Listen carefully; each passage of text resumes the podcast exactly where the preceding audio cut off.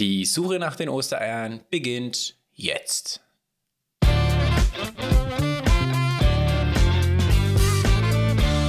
Heute legen wir direkt los mit der Suche nach den Easter Eggs. Aktualisiert am Dienstag Microsoft Forms Templates. Geplant für eine Veröffentlichung in diesem Monat zeigt sich Forms nicht nur auf der Portalseite im Office Hub, sondern es wird auch ein Teil des Traffics auf forms.office.com und forms.microsoft.com umgeleitet. Auch können wir dann First-Party-Vorlagen verwenden und durch verschiedene Kategorien ein Template wählen.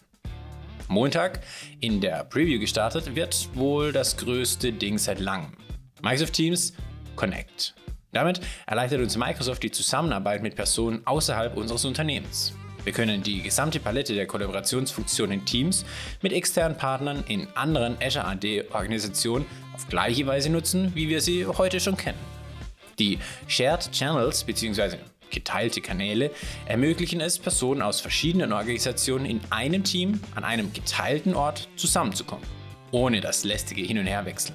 Wenn du beispielsweise mit einer Partnerfirma oder einem Dienstleister an einem gemeinsamen Projekt arbeitest, kann das vieles einfacher und strukturierter machen. Ich bin auf jeden Fall gespannt, endlich das mal auszuprobieren. Als nächstes kommt eine Änderung, die die vertrauliche Benutzerattribute betreffen. Im Moment ist es mehr oder weniger ein großes Durcheinander, wenn man die Berechtigung sich genauer anschaut. Ab Juni können Benutzeradministratoren, Authentifizierungsadministratoren und privilegierte Authentifizierungsadministratoren alle vertraulichen Attribute für Nicht-Administratoren Benutzer verwalten. Ein paar der sensiblen Attributen sind Account Enabled, User Principal Name, Delete oder auch Restore. Finde ich super, denn so wirklich klar sind die Administratorenrollen zumindest nicht immer. Weiter geht's zu einer weiteren neuen Entwicklung für Microsoft Teams Kalenderanzeige in Besprechungen. Organisatoren einer Teams-Besprechung und Teilnehmende können eine Statusfunktion für die Kalenderanzeige auswählen. Also zum Beispiel beschäftigt, frei und so weiter. Das kommt alles im Juni und auch können Organisatoren die private Meeting-Funktion auswählen, die es ermöglicht, Meeting-Details von anderen Benutzern zu verbergen, wenn der Kalender zum Beispiel geteilt ist. Diese Woche auch in der Vorschau gestartet Microsoft 365 Groups Ownership Governance Experience. Dieses Feature im Microsoft 365 Admin Center soll helfen, das Problem von Microsoft 365 Gruppen ohne Eigentümer zu lösen, indem Ansicht bereitgestellt wird, die die Anzahl der Besitzer für jede Gruppe anzeigt. Auch bietet es die Möglichkeit, Gruppenbesitzer zuzuweisen und eine E-Mail zu senden, in der die Gruppenmitglieder aufgefordert werden, den Besitz zu übernehmen. Microsoft fügt außerdem einen Filter hinzu, der es uns einfach ermöglicht, alle Gruppen ohne Eigentümer anzuzeigen. Obwohl diese Funktion im September 2020 zur Roadmap hinzugefügt wurde und logischerweise früher erwartet wurde, bin ich froh, sie jetzt zu bekommen. Hilft mir auf jeden Fall.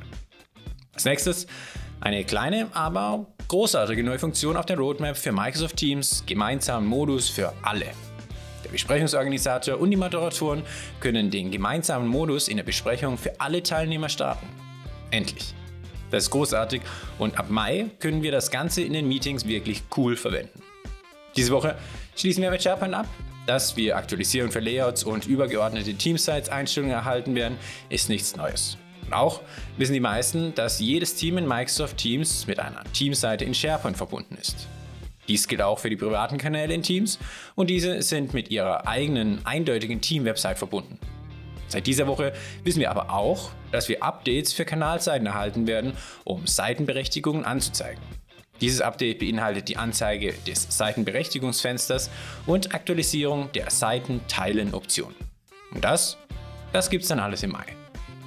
Damit ein großes Danke fürs Reinhören am Osterwochenende. Ich hoffe, es war etwas Neues dabei und genieße das lange Wochenende. Bis nächsten Sonntag. Wie immer, don't be afraid.